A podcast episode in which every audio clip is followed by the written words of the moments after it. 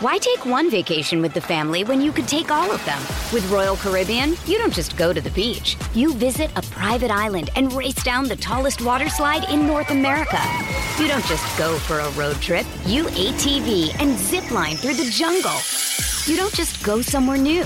You rappel down waterfalls and discover ancient temples. Because this isn't just any vacation. This is all the vacations. Come seek the Royal Caribbean. Ships Registry, Bahamas. Another day is here, and you're ready for it. What to wear? Check. Breakfast, lunch, and dinner? Check. Planning for what's next and how to save for it? That's where Bank of America can help. For your financial to-dos, Bank of America has experts ready to help get you closer to your goals. Get started at one of our local financial centers or twenty-four seven in our mobile banking app. Find a location near you at bankofamerica.com slash talk to us. What would you like the power to do? Mobile banking requires downloading the app and is only available for select devices. Message and data rates may apply. Bank of America N A, member F D I C.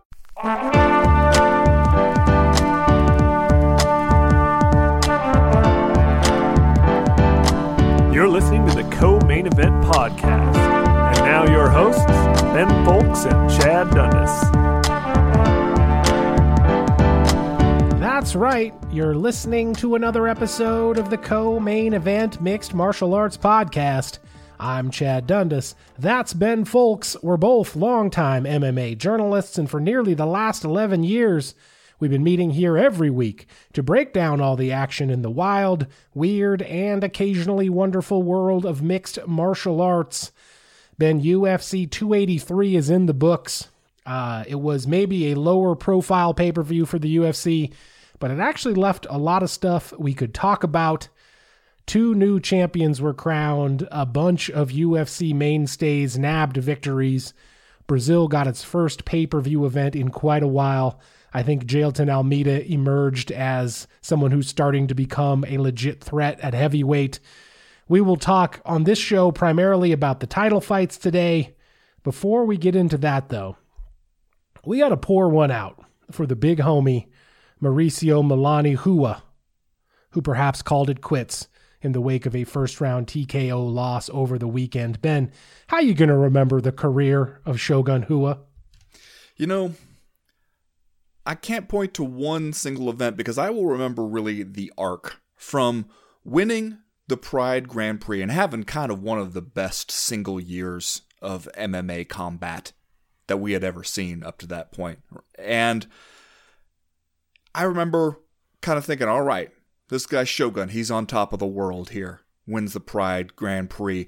And then, shortly after that, when Pride is purchased by the U F C and subsequently dissolved, and uh, we're bringing most of the Pride guys over to the U F C, he did not look great when he showed up in the U F C. And we kind of went, well, shit, I guess it was a short time at the top for Shogun Rua. And then a short time after that, or a couple years after that, I suppose, he's a U F C champion.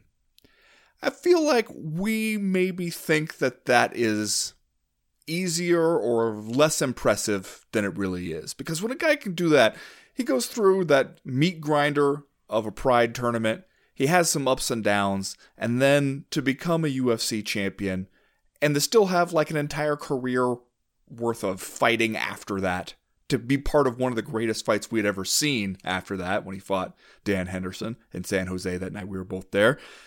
All that kind of stuff. It's like, that's a guy packing three, four different careers worth of stuff into one fighting career. Not to mention yeah. spanning several different eras. Yeah. Uh, you and I now are old enough and have been around the sport long enough to remember Shogun Rua as a young gun.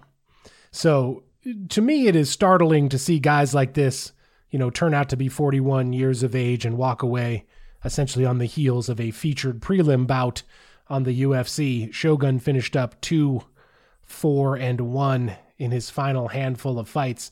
But I think you're right. I have to say, winning the two thousand five Pride Middleweight Grand Prix was one of the great uh, individual accomplishments, let's say, in this sport, with wins over Quentin Jackson, uh, Roger Nogg, Alistair Overeem, and Ricardo Arona to win that, which was a, a, a, quite a statement back in the day that that happened. And Shogun, honestly, is like one of the last representatives of this previous era of mixed martial arts, when there was still a lot of stuff that felt like myth and legend kind of going on, right? Because we had these two major federations, message board activity was still kind of at its height, and you would, you know, you would hear about these guys and how unstoppable they were. And, you know, you would watch Pride and you'd see Shogun like fly through that Grand Prix and do all this uh, amazing stuff. And you'd start to wonder like, oh, this guy, maybe this guy's the best light heavyweight on the planet, or what at the time Pride called middleweights on the planet. And, you know, so there was so much kind of left up to conjecture, conjecture and guesswork and like speculation.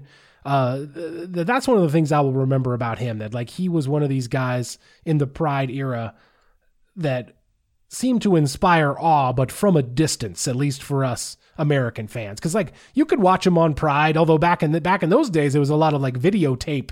You're hunting down videotapes at the local Blockbuster, right? And watching this shit after the fact. So it's just, he's one of the last representatives of what I now, I guess, consider to be sort of a bygone era in M M A. Yeah. And I think we maybe don't realize how hard it is to stay at or around the top for that long. But then when you look at some other people who we've come to know who, I know, they seemed like they were in our life for a season or so. Maybe they were up there for a year in the top five or something like that. But to be somebody who was an important person in the sport for years and years and years, that takes not only some talent, skill, it takes just like resiliency and a sort of like physical, but also mental, psychological resiliency. Because one of the things that we've both talked about before, that's crazy when you follow fight sports for years, is that you see these guys all, you're going to go through some things. And it's like the... the normal lifespan of a person, the way anybody's going to go through some things in their life and their career, but it's condensed down into like five years, ten years, maybe. So much stuff, so many ups and downs. You hear them talk about it all the time, the highest of highs and the lowest of lows. And you're going to go through that over and over and over again. That that's going to wear some people out. You know, just, just the training camps alone are going to wear some people out. Not to mention the, Uh, emotional roller coaster of this sport, the the wins and the losses, the, the all the getting screwed over by the politics of the sport, all that kind of shit. And to go through it for that long and to be as relevant as he's been for that long, that's kind of remarkable. And yeah. also to, to end it all up where nobody really has anything too bad to say about you, man. Everybody kind of liked you. Like, yeah, you, you didn't turn out to be some colossal asshole. You didn't alienate a whole bunch of people, make a ton of enemies. You get to walk out of the door with your, your head held high. Um, that's pretty remarkable in itself. Yeah. Shogun arrived in Pride October of two thousand three for Pride Bushido once won. So you're looking at damn near twenty years for this man uh, at the top of the, essentially at the top of the sport. Arrived in the U F C at sixteen and two. So he was, uh, had really done a lot of work even prior to that. And, uh, you know, we always have to, I guess, buttress these N M, uh, uh, M M A retirement talks with a little bit of skepticism, a grain of salt, especially with so many now other options, different places fighters can go outside the U F C. But if this does indeed stick for Shogun, you know, a great career, one of the great careers, I think, for Mauricio Hogan, Shogun Rua. Remember, you're listening to the Co Main Event podcast proper. This show drops for free every Monday afternoon in your timelines and podcast libraries. Don't forget to go out and follow the show on Instagram at C M E if you nasty. And if you really want to support the show, you know where to find us. Ben Folks and I are over at Patreon all week, churning out that additional M M A content. We've got Wednesday's live chat where we take your questions for a full sixty minutes. We've got Thursday's Doing the Damn Thing podcast, and of course, Friday's Power Hour, which is a full extra hour of curated M M A talk from the two hosts you love to love equally. Come get down with us. We've got a patronage tier for every budget. Head on over to patreon.com slash co-main event and sign up to join the team. Support the podcast that supports you so well and so tenderly. Keep the discourse unfettered and keep this train on the tracks as we move through twenty twenty-three. Again, patreon.com slash co-main event. We got music this week from our guy James, a k a the Funk Soul Brother, a retired M M A fighter and hip-hop producer living in Seoul. Uh, if you like what you hear from him on the show, you can check out more over at Instagram.com slash FSB Beats or at YouTube.com slash Funk Soul Brother Beats. And of course, as you all know by now, the word soul in Funk Soul Brother is S E O U L. Soul. Three rounds as usual this week in the Co Main Event podcast. In round number one, Jamahal Hill captured the U F C light heavyweight title by beating the brakes off beloved forty-three-year-old former champion Glover Teixeira in Brazil. What could a Jamahal Hill era look like in the U F C? And in round number two, Brandon Moreno and Deiveson Figueiredo have already done it again, brother, more times than two men probably ever should. But does a stoppage due to Figgy's eye swelling shut really settle their fantastic series? And in round number three, Jose Aldo is going into the U F C Hall of Fame, a well-deserved honor for a great fighter we can all celebrate as long as you ignore the whole providing refuge for a fascist coup plotter thing. All that, plus are you fucking kidding me and just saying stuff. But first, like we always do about this time, let's do a little bit of listener mail. Listener mail. This week's listener mail is once again brought to you by our friends at NordVPN. NordVPN is one of my favorite online products right now. I use it on all my devices. Ben has it too. It's super fast and easy to use. Uh, even I can figure it out, which is saying something. NordVPN will give you the peace of mind of knowing that all your personal information is safe online, whether you're using the internet at home, traveling, or just running around town, and your phone is bouncing from public Wi-Fi to public Wi-Fi. Ben, I know you love the NordVPN. What do you use it for? Well, you know, my favorite thing about it is the way that it'll click on to protect you when you're going to various public Wi-Fi's, as I am known to do. You know, I'm a man about town, Chad. Yeah. So no, I know. There's not one single Wi-Fi that can uh, control Ben Folks. He can't be contained no. by one Wi-Fi. He's going to be going from Wi-Fi to Wi-Fi all day. And it doesn't matter where I am. It doesn't matter if I'm at the bowling alley. It doesn't matter if I'm at the pool hall hustling some sharps with my pool cue. Chad, doesn't matter if I'm at the darts place where they throw pavilion? darts. Darts Pavilion. Gallery. NordVPN has me covered because you know I'm be on all those public Wi-Fi's as I, a sporting man, am going about town, taking people's money in a series of, of games and, and amusements. You know that I gotta jump on every once in a while, check my Twitter, shit like that, yeah. post to the grams, mm-hmm. LOL, just beat some sharps at billiards. NordVPN yeah. has me covered. Always in search of that three hundred game on the lanes. Yep. I know that's true about you. We've been telling you guys about NordVPN and its security bundle for a while now. NordVPN has three easy options for how to use it. You can get the standard plan for your basic V P N needs. You can get the plus plan if you need a little something extra. And if you want to go for the whole hog, the big dog, you can sign up for the complete plan, which will take care of your every need. Enjoy the leading V P N service and malware blocker. Generate and store strong passwords. Protect files in an encrypted cloud. Grab your exclusive NordVPN deal by going to NordVPN slash Co Main to get a huge discount off your NordVPN plan, plus a bonus gift. It's completely risk-free with Nord's thirty-day money-back guarantee. Well, Ben, the mail about Francis Ngannou continues to pour in over at the inbox. So we're going to do this one from Kobe this week, even though it's a little bit long. He says, the Lineal World Association of Mixed Martial Arts, a k a. WAMA, heavyweight champion Francis Ngannou has left the U F C, and he took the U F C heavyweight championship with him. And while the WAMA title is as legitimate in twenty twenty-three as it was in two thousand eight, it got me okay. thinking. He means not legitimate at yeah, all. Yeah, I get case it. You're, mm-hmm. In case you're scoring at home.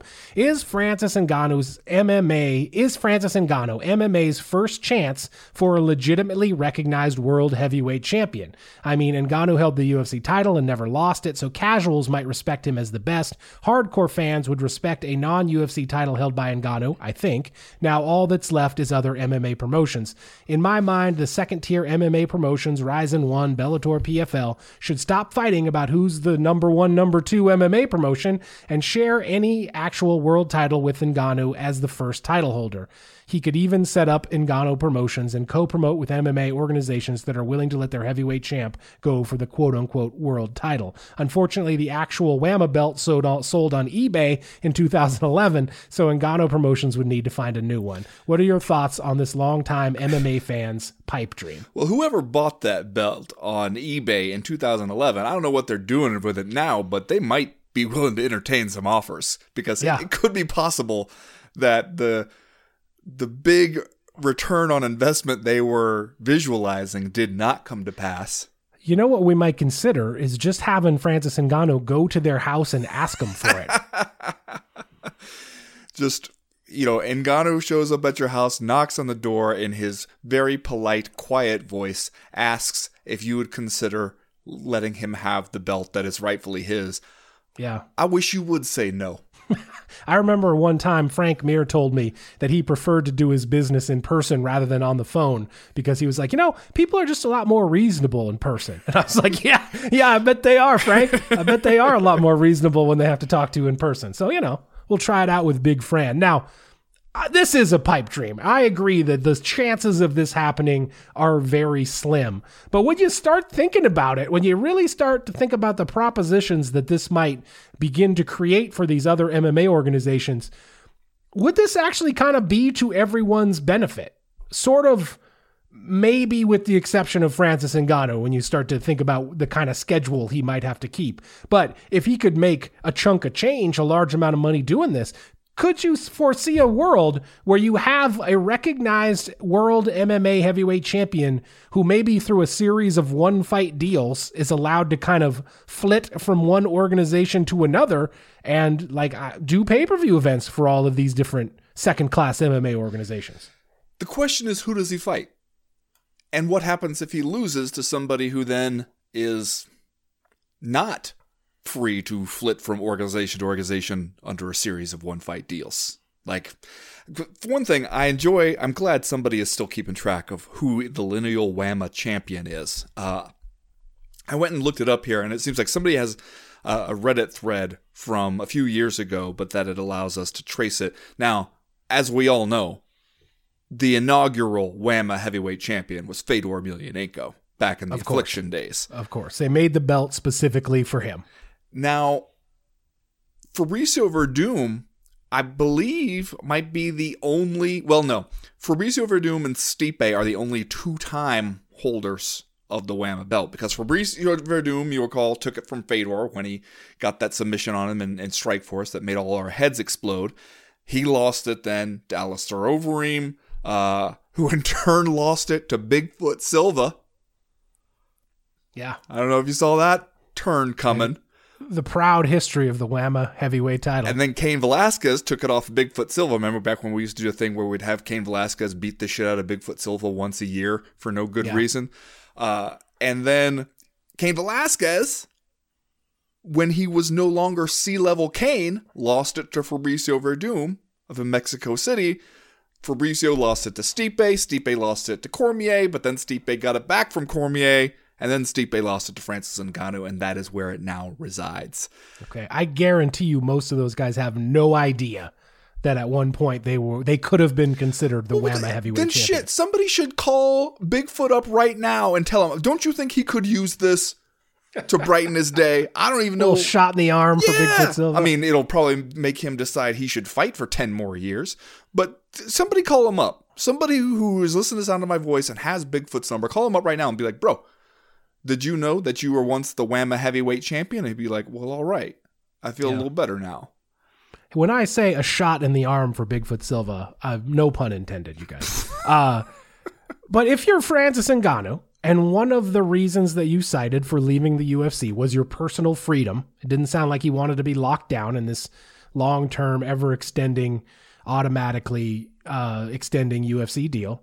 Would you consider a situation where you could do like a series of one fight deals where you fight all of these other organizations' heavyweight champions?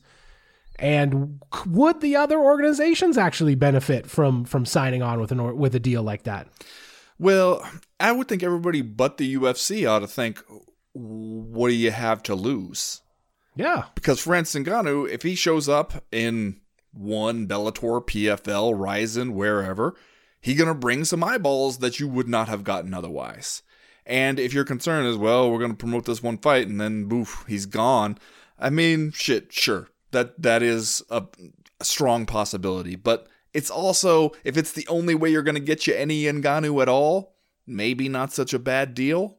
You know, like, especially if I were Francis Ngannou and I had exited the U F C under these circumstances and with these concerns, going on sort of fighting walkabout would be the thing that I was focused on doing. Because wouldn't we all be kind of disappointed if it just turns out Francis Ngannou leaves the U F C and its restrictive contract deals to sign a fucking six-fight deal with Bellator or something, and yeah. then he's just there? Like, he's just there doing Bellator stuff and nothing else until that contract runs out. Because we would just be like, what the hell, man? This, it seems like you've just, you've traded one master for another. And yeah. I don't know how it's better, uh, uh, improvement in circumstances for you.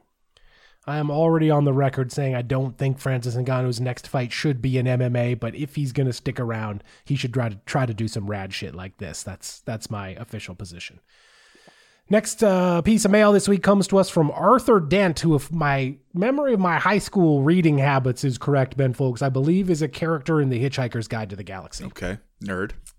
He writes, I was as uncomfortable as any of us watching Jessica Andrade use Lauren Murphy's face as a speed bag for fifteen minutes, but I didn't share D C's take that the ref should have stopped it. Murphy was defending herself to the extent that she ever was during the entire fight. She never went down. She never seemed out of it, being, you know, it being consciousness, not the fight, which she was out of before the ink dried. The reality was that she was just outclassed. And isn't that the booker's problem? Isn't that her corner's problem? Why did her corner allow her to go back out for the third round? Uh, this was a bit of an ugly fight to watch between Jessica Andrade and Lauren Murphy on the pay-per-view card of U F C two eighty-three. But I kind of agree. This was one where Lauren, Lauren Murphy just essentially got battered from start to finish. But at the, t- at the same time, one of the things we know about Lauren Murphy, she's tough as nails, and she is super game. And she was sort of that way throughout this fight. I don't know that I would have would have thought that the ref should have stopped it, but I do agree that perhaps the corner should have taken a long look at this thing, especially before the final round. Yeah, I mean, I hate to invoke this, but I feel like we've seen worse. Yeah, we, we've definitely seen worse beatings and ones that seemed more one-sided and more uh, pointless to continue, and we've watched them continue. And especially this being a three-round fight. Because so in the second round is where it really kind of gets bad, where she's pouring it on, she's just cracking her with some some really sharp shots. And then Lauren Murphy goes back to her corner, and it'd be one thing if her corner was saying, like, hey, we're doing exactly what we wanted to do, but we're just getting beat at it. So, like, let's go out there and try more of the same. But they're not. They're telling her, we need to get this fight to the ground. That's what we need to do. You got to commit to the level chains, get her down. That's where we're going to win this fight. And I guess at least that's something. At least we're saying, like, okay, the reason you're getting beat up right now is because you're boxing with her. And that's not what we want to do. We need to do a different thing. And so you're sending her out there with something. You're not just sending her out like, hey, let's let's just tough our way through it. Although I do want to point out here, during the second round, I distinctly heard someone in Lauren Murphy's corner say, you got to put your hands on her. They invoked the put your hands on him, Scotty corner work, the, the legendary corner work of one Joe Warren. And right up there with some of those least helpful corner advices, such as get up and punch him in the face. Put your hands on her. Gotta put your hands on her. And Lauren Murphy's like, she, every time I get close to her, I'm getting hit, hit with three different hooks before I can get out of range again. I mean, I, I didn't think it was something where it's like, this person is suffering life and career altering damage. And yeah. It will only get worse. And if it's, we're, we're putting her at unnecessary risk if it goes on for five more minutes. And it just didn't feel like it was that bad to me. And if you're, especially, I think sometimes about how Greg Jackson used to talk about it, where he'd be like, you have to go into each fight thinking that the fight is a special time, that we're kind of gonna, we're gonna go through some stuff probably. We're gonna have to yeah. push through some stuff. And you have to approach it with that in your mind. You can't just sit there and go like, well, it doesn't look like it's going great, let's quit. Because if you did that, there'd be a lot of places where it would be reasonable to do that. But if you did that, then you're kind of in the wrong line of work to begin with. And yeah. I think that there's something to that. Yeah. Uh, and, you know, Lauren Murphy has been with the same corner for a long time. Her husband, I believe, is one of her corner people, if not her chief corner person. Uh, so you got to think that they probably know her better than anyone else. For her part, she's been on social media this week saying that she thanked her corner for not stopping the fight. She didn't think that they should stop the fight. She was glad that they let her go out there and finish it out. Sometimes we're in a situation where we need, you know, corners and ringside doctors and referees to protect fighters from themselves. I'm not a hundred percent sure that this was a case like that. Like it's, it's, uh, Lauren Murphy has been on Twitter saying she wanted a tough fight and she got it, and she's she's happy with the, the you know, the way th- things turned out, except that she didn't win and her injuries are going to heal and she'll be back. So uh, I don't have a ton of criticism for this, and uh, except to say that if I was in the corner, I would have thought about it. So uh, I don't know what you can say beyond that, really. Yeah. Next question this week comes to us from Dustin Pettit on Patreon. He said, U F C made a huge deal marketing-wise about being back in Brazil slash Rio again, but I gotta say, that crowd sucked. The Vai Morero chant was not even chanted near as much as usual. Was the marketing push just a COVID victory lap, the U F C declaring this Brazil the new frontier after the old Canada and the old Brazil, of course? Uh, you know what? This This wasn't an over-the-top, absolutely frenzied Brazilian crowd like we have seen sometimes in the past. But I got to say, I felt like they were actually, you know, pretty hot during the Jessica Andrade-Lauren Murphy fight. Uh, and they started out hot in the Deiveson Figueiredo-Brandon Moreno fight.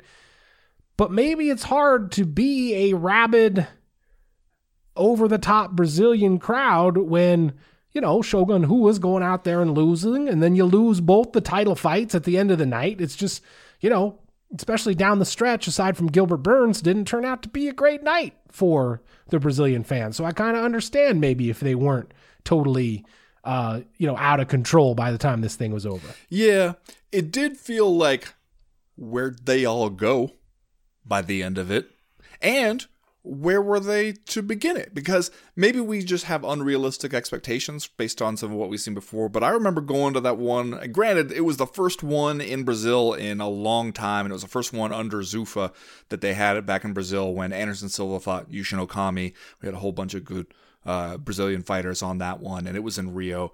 And that place, there was not an empty seat for the first fight, for the, the curtain jerker of the prelims. And they were hyped up all night and stayed that way. And so I think maybe some of us went like, okay, this the, the Brazilian fight fan vibe is just way different, way higher energy, and uh, way more enthusiastic. And it will always be thus. And then maybe even if you hadn't been there for a while during the pandemic, it's still not that. I heard some people saying that they thought like, okay, the time difference, like when it started and everything, it was pretty late there. So maybe they just... people wanted to get out of there at a certain time. I mean, I remember being later than usual when I went to that Brazilian one. Uh, I don't know when it was, two thousand sixteen or something like that. So like that, I, I can understand to a point. Like, you know, if it's two a.m. and all your heroes are getting their asses kicked and you go, well, how we could beat the traffic if we get out of here now. I get it a little bit, but it did. I, I had some of the same thoughts when I was watching, because it was like, man, I'm watching the prelims, like several fights into the prelims, and there's a lot of empty seats out there, and you're not used to seeing that at a U F C event in Brazil. And then, you know, you're seeing them like, a guy stands there, makes a heartfelt speech to a damn near empty arena by the end, and you're like, what the hell's going on? This is yeah. this is just not what we're used to. Yeah, no, I think you make a good point. We're going to squeeze one more in here from that guy from Game of Thrones. So that could be a lot of people. Okay, there's several guys in that from what I recall. Yeah, he writes, we are days, we are days removed from what may well be the signature moment of M M A in twenty twenty-three. Jiri P's I'm coming, I'm coming video in the snow. This has to be a Hall of Fame Weirdsmobile moment, right? You see this video, yeah. Ben? Yeah, I saw it. I'm on board. Uh, you know, I'm hyped now. I'm ready for uh, for Jiri P's return. almost nothing will get you going like a big Viking-looking guy standing in the snow screaming at Jamahal Hill via the internet. I mean, as far as Hall of Fame Weirdsmobile moment, give Jiri P some time. I feel like this man's work in the Weirdsmobile space is nowhere near complete yet. Yeah, he's just getting started. Yeah. He's just getting started. All right, we will segue now into our discussion about the U F C light heavyweight title and its new owner. That's coming up in round number one. You know how to reach out and get a hold of the Co-Main Event podcast if you have a question, comment, or concern that you would like us to address in future listener mails. You go to the website, co main event dot com, and click the link in the top right-hand corner of the screen that says, email the podcast. That'll get you in touch with us. As for right now, we're going to get going with round number one.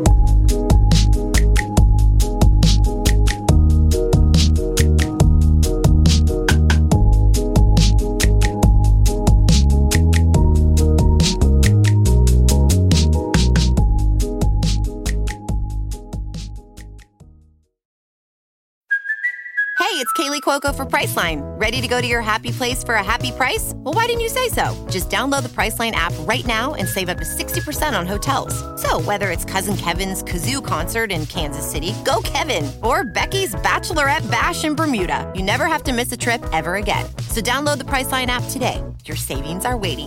Go to your happy place for a happy price. Go to your happy price, Priceline.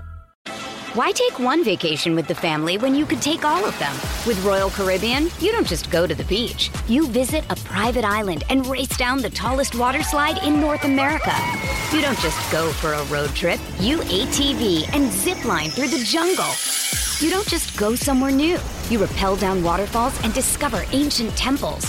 Because this isn't just any vacation. This is all the vacations. Come seek the Royal Caribbean. Ships Registry, Bahamas. Well, Ben, last week on the Power Hour over on the Patreon page, our questions about Jamahal Hill were really twofold. Number one, we talked a little bit about the competition he had faced leading up to this kind of out-of-the-blue title shot at U F C two eighty-three. He had defeated Jimmy Crute, Johnny Walker, and Thiago Santos in his most re- recent three fights.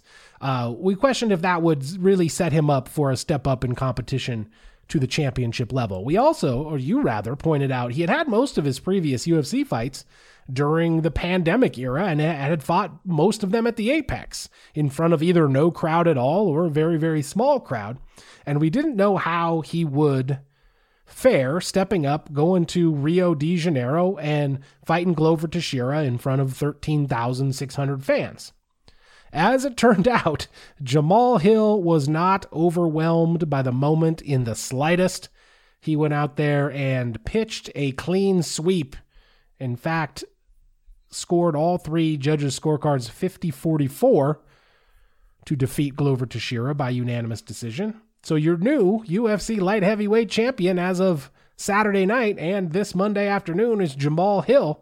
Kind of kind of an out-of-the-blue title holder, which could be fun for the division, I think, as we move forward. What was your uh, what was your reaction to this title fight? Yeah, well, for one thing, I was impressed with Jamahal Hill's all-around game. The especially yeah. the thing that I felt like really was a difference between what we saw in the, the Glover's fight with Jiri P and then what we saw with Glover's fight with Jamahal Hill was that when Glover got himself into trouble on the feet, with Jamahal Hill, he was generally not able to cool things off with a takedown.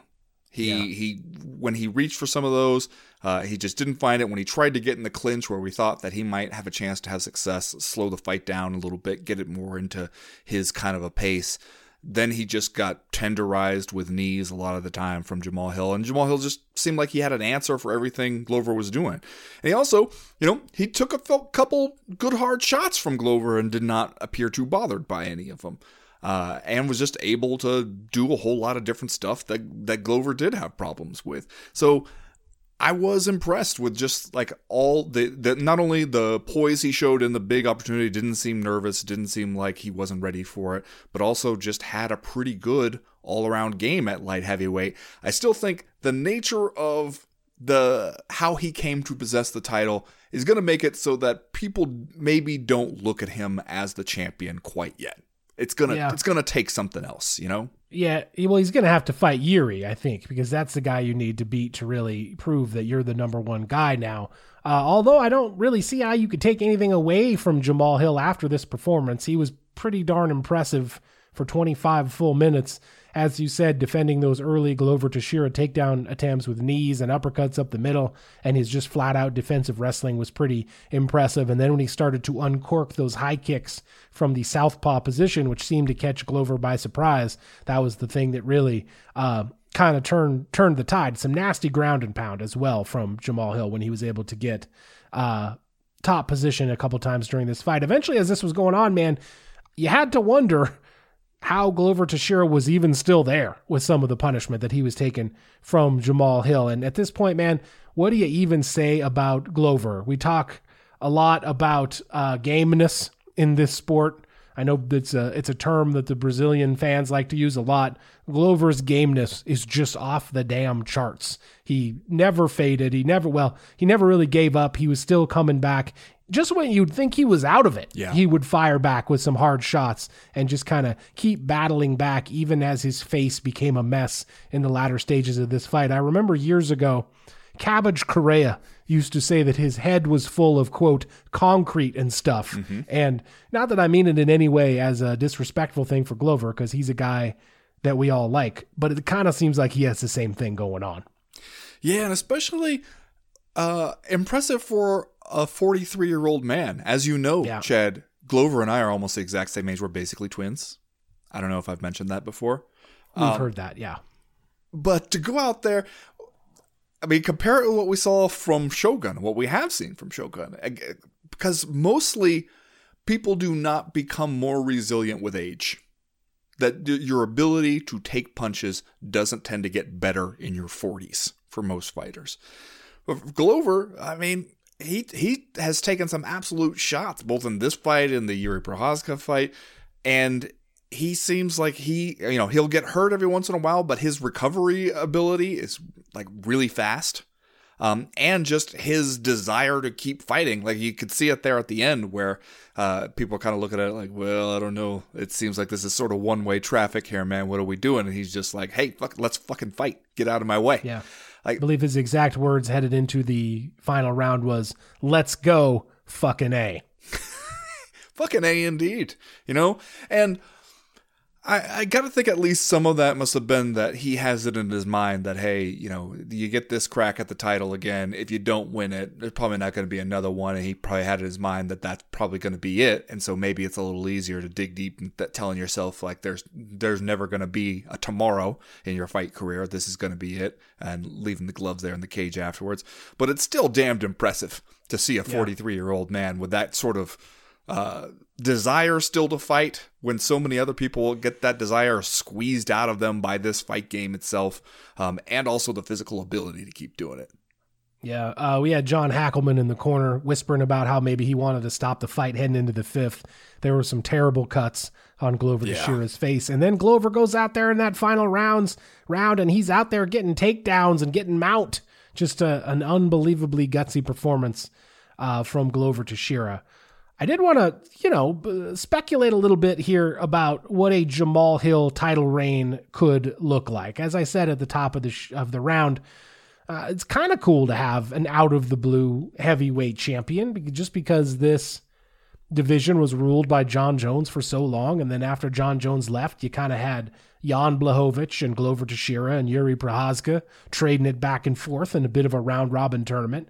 To have Jamahal Hill now kind of jump up and seize the title just creates a lot of new opportunities in this division. And uh, if he can have some success, obviously, as we mentioned, he's going to have to fight Jiri, but like Jamahal Hill seems like a legitimately kind of fun dude to have around at the top of two hundred five pounds, which frankly, I'll take it in this division right now. Yeah. I mean, a little bit of new blood, new movement going on is not a bad thing. And it also gets a whole bunch of other people going, hey, here's a guy, uh, maybe I feel like I look at him and I think I could beat that guy, or maybe I just look at him and feel like I haven't had a chance to fight that guy yet. Like that's the, yeah. uh, we've seen it before sometimes where when somebody gets to the title sort of late in their career and they've got thirty or forty fights, or it's like, who do you find for them that is a fresh matchup, just because they had to fight everybody to get there? And Jamahal Hill wins the title in like his fourteenth pro fight. There's a whole bunch of people that are looking at him being like, I haven't had a crack at that guy yet. Like, maybe uh, now the division feels like it opens up a little bit and there's more opportunities, more potential fights that you could make there. That's not necessarily a bad thing. But I do think, I don't even know, you know, who knows what the timeline really is on the worst shoulder injury in the history of shoulders for Jiri Prochazka to come back. I don't know if it necessarily has to be a win over him. Uh, because I think people are, as time goes on, going to look at it and be like, mm, Jiri was losing to Glover and had to get that submission uh, in the final round was with time ticking down, whereas Jamahal Hill just took him apart from the very beginning. But you are going to have to defend it at a time or two before people go, okay, we are settled into this new reality and this is really the champ. Yeah. Also, a legitimately heartwarming scene after this thing was over between Jamahal Hill and his coaches, and then Daniel Cormier getting down on his knees in his nice suit in the octagon to interview Jamahal Hill. So, you know, you love to see it. He's the first guy off the Contender Series to become a U F C champion. Uh, and as you said, perhaps we await the return of Jiri Prochazka to to solidify all that. But uh, I, th- I felt like you had to feel good for Uh, Jamahal Hill after this thing was over. Maybe, you know, you had to feel as good for Jamahal Hill as maybe we felt bad for Glover Teixeira. You know what I gotta wonder when everybody's talking about here's the first champion off of Dana White's Contender Series is what kind of contract is he on? Yeah. You know yeah. what I'm saying? Because it might also be the champion working the cheapest in the U F C right now. Yeah, you might want to uh, you might want to redress that if you're Jamahal Hill. Looks like he's had eight fights in the U F C, so you know maybe we're getting toward the end of that initial contract. Maybe we'll maybe we'll get into something better here. Uh, all right, let's do Are You Fucking Kidding Me, and then we'll move on to round number two. Ben, what's your Are You Fucking Kidding Me this week? Well, Chad, do you see how Barstool Sports went and did you got Terrence McKinney? I did see that. I just saw it online a little while ago, and I saw his reaction. Uh, and that's, that's rough, man. That's rough. That is rough, especially because, as I've said on numerous occasions, usually with a, a little bit of a different backdrop, the result of a cage fight has nothing to teach us about moral or ethical rightness. It also has nothing to teach us about who knows what the fuck they're talking about in other regards on who doesn't, because Terrence McKinney made some comment about Barstool Sports feeling like, you know, he did, that they don't know uh, what they're talking about when it comes to M M A. He goes out there, has a, a tough fight with Ismail Von Veem, and gets a, I mean, honestly, it was a he dead kind of moment. It was a, a beautiful flying knee knockout. Yeah. And so you got to give that man his credit for that, because that's just, he's just pulling off a, a great maneuver there. But then Barstool Sports going to post that picture of of uh, Terrence McKinney, and with the the headline, I believe, is Terrence McKinney gets knocked out cold just hours after claiming Barstool didn't know sports. You don't suddenly know what you're talking about just because the guy lost a fight. If you didn't know what you were talking about before, he could be right about that. He could be wrong. But him losing the fight doesn't doesn't have any bearing on any of that. Are you fucking kidding me? This is how you're going to do people? Guy gets in there in a cage fight, stripped to the waist, Chad, to fight some scary-ass dude down in Brazil, and you're going to use it as an opportunity to talk shit on him because he didn't think that you knew what you were talking about in the sport. Are you fucking kidding me? That ain't no way to do I, people. Are you fucking kidding me? Well, Ben, did you see the reports out this weekend of Colby Covington breaking kayfabe?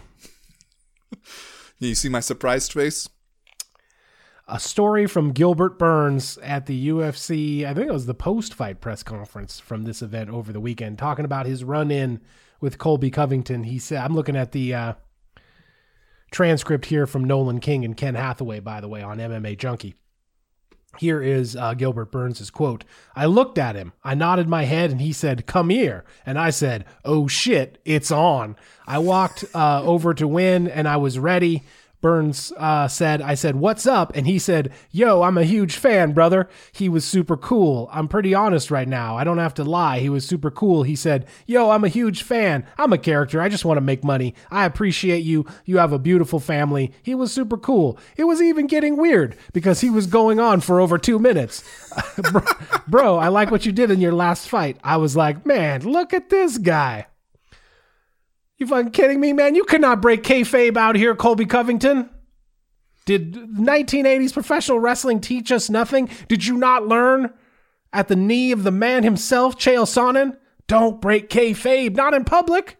Man, you fucking kidding me? Here's the old adage, Ben. If you're nice once, people are going to expect you to be nice all the time. Come on, Colby Covington. You got to keep up the heel gimmick if that's what you're doing. You fucking kidding me? Fucking kidding me? Chad, you ever had a guy go on for so long about how great you are that it got weird? I was still waiting for it. Still waiting for my time. All right, that's going to do it for round number one. We'll be right back with round number two.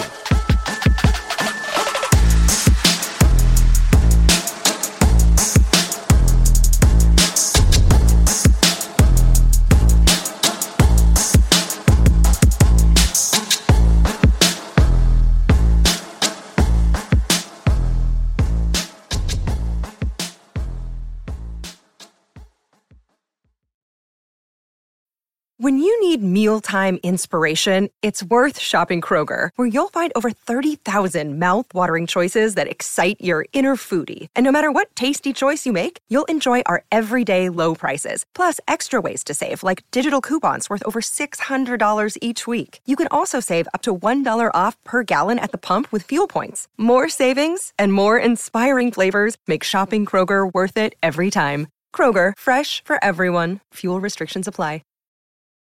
Well, Chad, it's finally, finally, maybe over. Maybe we have finally decided this whole Brandon Moreno Davey Figs scenario. Took us four goddamn fights and just about every possible result. But now we've finally gotten here where one guy has won two fights. That guy is Brandon Moreno. However, did the way he won this particular fight make you think that, damn it, we might have to do it again, again, again, again, brother? Yeah. You're out here saying it's over, and in my mind I'm thinking, is it though? It better be over. Come on, I can't take another one. I mean, I guess you have to admit that it would be a, a classically M M A outcome if the final fight in the great series between Davey Figs and Brandon Moreno ended via doctor stoppage after the third round, because yeah. one guy's eye had swelled all the way shut. And look, Brandon Moreno had legitimately won the first three rounds and sort of gave every impression that he was going to cruise to victory. But a doctor stoppage after the third felt somewhat anticlimactic to me, like, uh, you know, an unsatisfying end, if you will, to this great rivalry. And honestly, like, I don't think it'll happen next, but I would be a little bit surprised if uh, if these guys don't fight again at some point. And whether whether or not you want to link that together with this series that they've had, or if enough time will pass that it feels like its own new individual thing, I don't know. But they, number one, they both seem so good that it's not, would not be a surprise to me to see them both kind of rise to the top. Number two, all of their fights have been good and competitive. Uh, and number three, I, you know, maybe Brandon Moreno just kind of cleans house on some of these other flyweight uh, contenders and we get back to this matchup. Yeah. I mean, that's possible. Uh, to, to the argument that a doctor stoppage in the fight is not conclusive enough. I mean, I agree with you that, you know, he was winning up until that point with a doctor stoppage, and the eye didn't close by itself. You didn't get a yeah. bug fly in your eye, and that's why it closed up and you couldn't see. It happened because the man punched you in your fucking eye. Yeah. It, like, it was a direct result of something he did on purpose, trying to hurt you, and he accomplished it. So I, that to me, it's not just like, you know, when somebody's it turns an ankle or their their knee blows out or something because they stepped on the, the Bud Light decal in the center of the cage. This is this guy did a thing to you, and that thing resulted in the fight being stopped, and he was already winning up until that point. So for me, I yeah. feel like I can sleep well at night feeling like I know what's going on at men's flyweight in the U F C, that the, the belt yeah. is on the right waist at this point. Yeah. And really, you didn't have a choice. You pretty much had to stop it because Deiveson Figueiredo could not see it all out of that one eye. Now, it is also some classic M M A shit that we got ourselves into a little bit of controversy with that punch that did the damage on Deiveson Figueiredo. I had to look at the the multiple replays from different angles to find out if it was uh, a punch or an eye poke. I got to say, on the slow motion replays, especially when you get the kind of alternate angle where you can see from behind Deiveson Figueiredo, it did, in fact, look like a clean shot. It did look like uh, the thumb knuckle, yeah. which is an underutilized weapon in M M A. But the thumb knuckle did the damage to Deiveson Figueiredo, although there, there's like that punch kind of drags down his face after it lands. But you still got to consider it to be a clean shot. Yeah. I, I assume the thumb knuckle features prominently in some Dandasso handbooks out there floating around. Yeah. If not, it it's should. The most, it's the most dangerous weapon in all unarmed hand-to-hand combat. Uh, I just wanted to say shout out to John Anik, frankly, for admitting in the middle of this fight that sometimes the flyweights move so fast that it's hard to keep track of what is happening, because I think he's saying what we're all thinking. Uh, I was actually surprised when they recited the stats during the second round from this fight that Brandon Moreno was creating such a lopsided advantage in the in the strikes, because up till that point I was like, oh, this seems pretty competitive, but then you start looking at the actual landed strikes and Brandon Moreno was kind of tuning him up.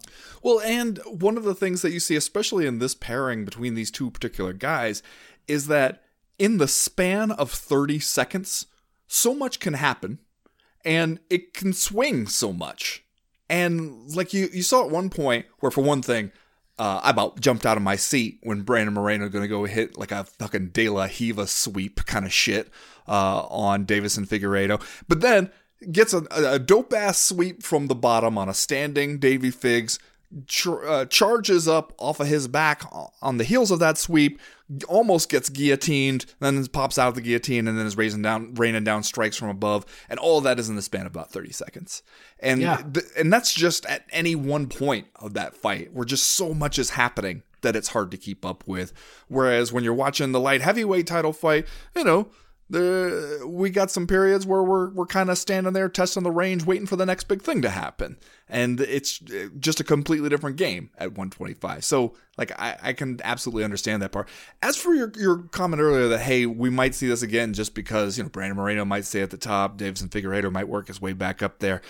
I mean, it seems to me I, I really appreciated Brandon Moreno's comments afterwards, especially when he was talking about having a run in with Alexander Pantoja afterwards about, like, you know, him saying, when are we going to fight? Give me a date right now. How about this spring? And he's just like, hey, man, you're going to have to give me at least one night of just enjoying this. Like, it just happened. I just won this fight. Can you give me just one night?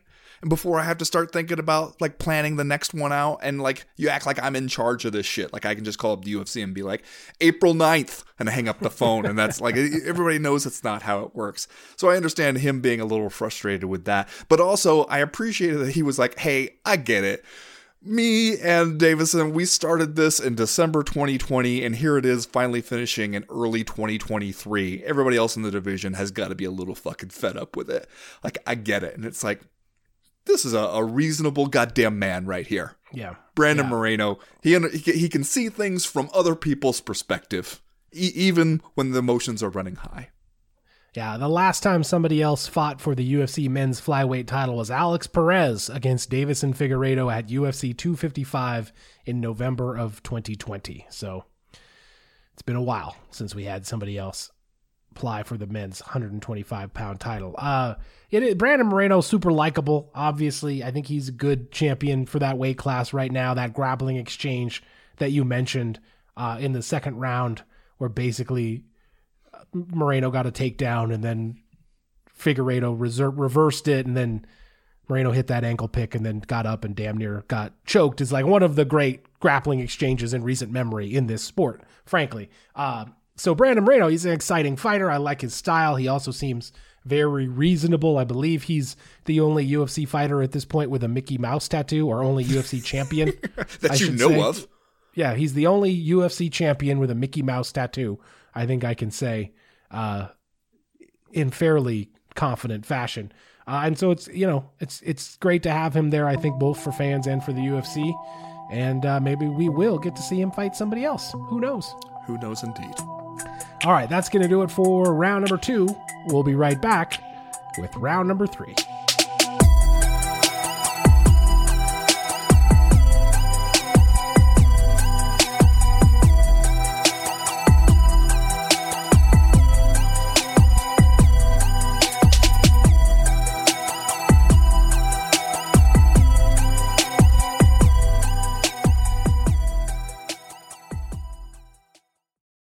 Mother's Day is around the corner. Find the perfect gift for the mom in your life with a stunning piece of jewelry from Blue Nile. From timeless pearls to dazzling gemstones, Blue Nile has something she'll adore. Need it fast? Most items can ship overnight. Plus, enjoy guaranteed free shipping and returns. Don't miss our special Mother's Day deals. Save big on the season's most beautiful trends. For a limited time, get up to fifty percent off by going to Blue Nile dot com. That's Blue Nile dot com. Well, Ben, Jose Aldo is going into the Hall, and of course by that I mean the U F C Hall of Fame, and to the extent that that Hall of Fame means anything in the grand scheme of things, this is not one I think we can argue with. Jose Aldo one hundred percent deserves to be in the U F C Hall of Fame. You can tell the level of his greatness with the speed with which they will put him in the Hall, right? Like, the guy just retired in August of twenty twenty-two after his loss to Merab Dvalishvili. And basically the next chance you get, first ballot Hall of Fame style, they're like, immediately we will put Jose Aldo into the Hall of Fame. And the man deserves it. One of the most impressive champions I think we have ever seen, especially in the W E C era, and then came in to really kickstart the U F C men's featherweight division. Uh, and was a, a heck of a champion in the octagon as well. So I got I got no complaints with Jose Aldo as long as we're going to keep it inside the fence, brother. Yeah. Do you think that maybe part of the decision to go ahead and do this now? I mean, for one thing, we're going down there in Brazil, uh, and who knows, you know, when the next time you'll get this opportunity to sort of celebrate him in front of the home crowd is. Uh, but is it also a little bit of like, hey, aren't you enjoying retirement? Stay that way. We're going to go ahead and put you into the Hall of Fame so that it feels a little more solidified that you won't fight again, right? Really done this time? Yeah. Well, it also comes at a bit of an awkward time because I'm looking at an M M A fighting story right now published on January eighth, the headline of which says, Jose Aldo's professional boxing debut targeted for February tenth in Brazil. That's by Guilherme Cruz. Obviously, that is a separate sport, but it's just, you know, combat sports, man. You don't you don't see this a ton uh, in the other mainstream sports. Certainly in the wake of somebody like Bo Jackson and Michael Jordan, it's not as though this happens all the time that a guy would, say, retire from baseball and try to go play football or something like that. But here we have Jose Aldo going into the U F C Hall of Fame less than a month before he's supposed to strap on the big boxing gloves and get started over there. So a little awkward. Yeah. Well, and as you alluded to at the top of the show, there is also that whole thing about how uh, maybe the ex-president of Brazil was planning a coup from Jose Aldo's spare bedroom in Florida. So that seems like a also an awkward time to be celebrating the guy. But if you're going to just point out what he did as a fighter, you're right. There's no case that you can make against Jose Aldo being in the Hall of Fame. Um, yeah. That is a, what he has had is a Hall of Fame career. And also, you know, he made some comments afterwards where he felt like, hey, I thought maybe I could have continued on and still done some stuff, but it was the right time. And I can't even really disagree with that, because one of the things yeah. that we were saying about this guy was when he put together a three fight win streak there in between the losses to Peter Yan and Merab Dvalishvili is that you know, he, he was at a point in his career, and especially for those lighter weight classes, where people don't tend to drop down a weight class at that age, at that point in their career, and still be good, and still be competitive. Usually it's just like a a sad stopgap measure that people try. And they go, okay, I'll just wipe the slate clean and be at this new weight class. And then you figure out there was a reason you weren't at that weight class before. And, uh, you know, it doesn't work out any better for you down there. And for him, it actually did. And that was surprising, I, I think, to, to see Jose Aldo go on that little win streak. I still think there's an alternate universe out there where T J Dillashaw admits in advance that his shoulder is fucked and he has no business fighting for a title, and you see Jose Aldo maybe get a chance in there. Uh, I don't know. But I do think that when you just look at not only where he was at his peak, um, but also where he what he managed to do late in his career once he was past that peak and still was really fucking good and was nobody that you could mess around with. You got to admit, he's one of the best to ever do it at that weight class. Oh, yeah, for sure. And as I have said before, I don't know if I would say it is a shame, but it's kind of mind-blowing when you consider that he actually did his best, most dominant work in the W E C. That was where we saw a lot of these Jose Aldo highlights that just didn't even seem like they were possible. Yeah. Uh, the jumping, double jumping, flying knee on Cub Swanson among them, but also just like you would have to look pretty hard to find a more dominant fighter than Jose Aldo was during those W E C days. It was like you could set your watch to Jose Aldo beating the shit out of somebody in the W E C. And then he comes to the U F C, and he has a great extended, also dominant title reign there. But, you know, the kind of absent a lot of the really high-level highlights, breathtaking stuff that we had seen in the in the W E C. So uh, if you are a new fan that hasn't seen some of that stuff, do yourself a favor and go back and watch some of that W E C action uh, featuring Jose Aldo, because it was it was pretty amazing. And you were right to say that he, this is the rare M M A retirement where we kind of felt he could have kept going at least for a while if he wanted to. He finished up three and one in his last four. Of course, the last one being that loss uh, that I just talked about. But right before that three-fight win streak that he had, he fought for the vacant bantamweight championship against Peter Yan at U F C two fifty-one. So still performing at the highest level, you know, in the in the twilight of his M M A career, which is pretty amazing when you think about it. We very, very rarely see that. And here we have it from Jose Aldo. So hopefully he coasts into retirement with a couple of easy boxing matches, and then he can just go be a hamburger magnate down there in Brazil and hopefully not try to overthrow the government again at any point. All right, let's do Just Saying Stuff, Ben, and then we will get out of here this week. Uh, Ben, I couldn't help but notice that uh, our guy Ariel Helwani this past week retweeted a video of Tyson Fury, making it sound like he is at the very least interested in entertaining the notion of fighting Francis Ngannou. Now, Tyson Fury himself is going to pitch a very, very high concept meeting with Francis Ngannou. Said he wanted M M A gloves in a cage with boxing rules refereed by Mike Tyson. Now, I have no idea where you would get that sanctioned or even what that would look like. Uh, but like I said, at the very least, it sounds like Tyson Fury wants to have a conversation with Francis Ngannou, whether that be in public or in private. So I guess this week I'm just saying that all the haters on the internet can maybe go suck a fuck. Oh, no. What do you think about that? Maybe Francis Ngannou will get a high high dollar boxing match out of this U F C departure. I wasn't expecting it to go that way at the end. Well, that's a little bit of a there, surprise. That's where, that's where we went. People had to suck a fuck. Wow. Okay. Just saying. I'm just saying. Yep. No. I'm just saying, Ben. You are just saying some stuff, some memorable stuff. Well, this week, my just saying is kind of a just asking. Because, Chad, oh, wait, are you just asking questions? I'm just asking. Did we get what we wanted out of this Shogun Rua fight with with Ihor Portieria, the duelist? Did we get what we wanted out of that? Because here it is. We know it's going to be Shogun's last fight. It's down here in Brazil. Uh, we match him up with this guy who immediately, you know, comes in as kind of a hefty favorite because we've, we've frankly seen what Shogun has left, and it's not a ton. And then, you know, sure enough, as expected, goes in there, clips him, down goes Shogun. Uh, you know, we end up with a, a sort of a quick knockout finish. Now you have the duelist, twenty-six years old, nineteen and three, having dispatched Shogun, and then done his little celebration over the crumpled body of an M M A hero, an elder statesman. And I just want to know, is that what we wanted? Did we get what we wanted out of it? Because it seems like we're doing the thing. The only thing we know how to do in the M M A promoter playbook is old guy leaving must give shine to new guy coming.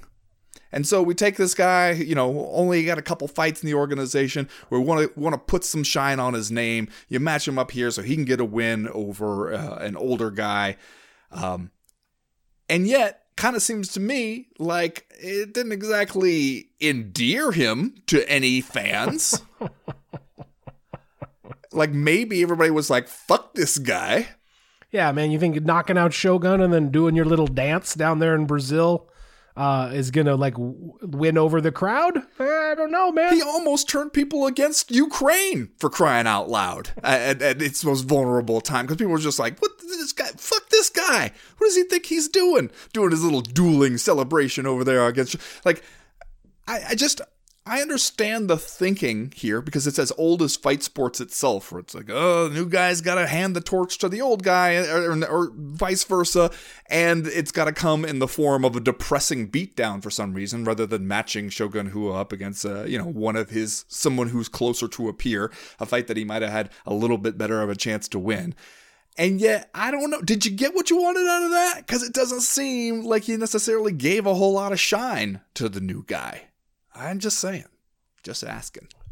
Just asking? Just asking questions. All right, that's going to do it for this week's Co-Main Event podcast. Thanks to everybody for tuning in. Of course, for twenty dollars patrons of the Co-Main Event coming up right now, we have After Hours, where we are going to talk about a subject close to the heart of Ben Folks.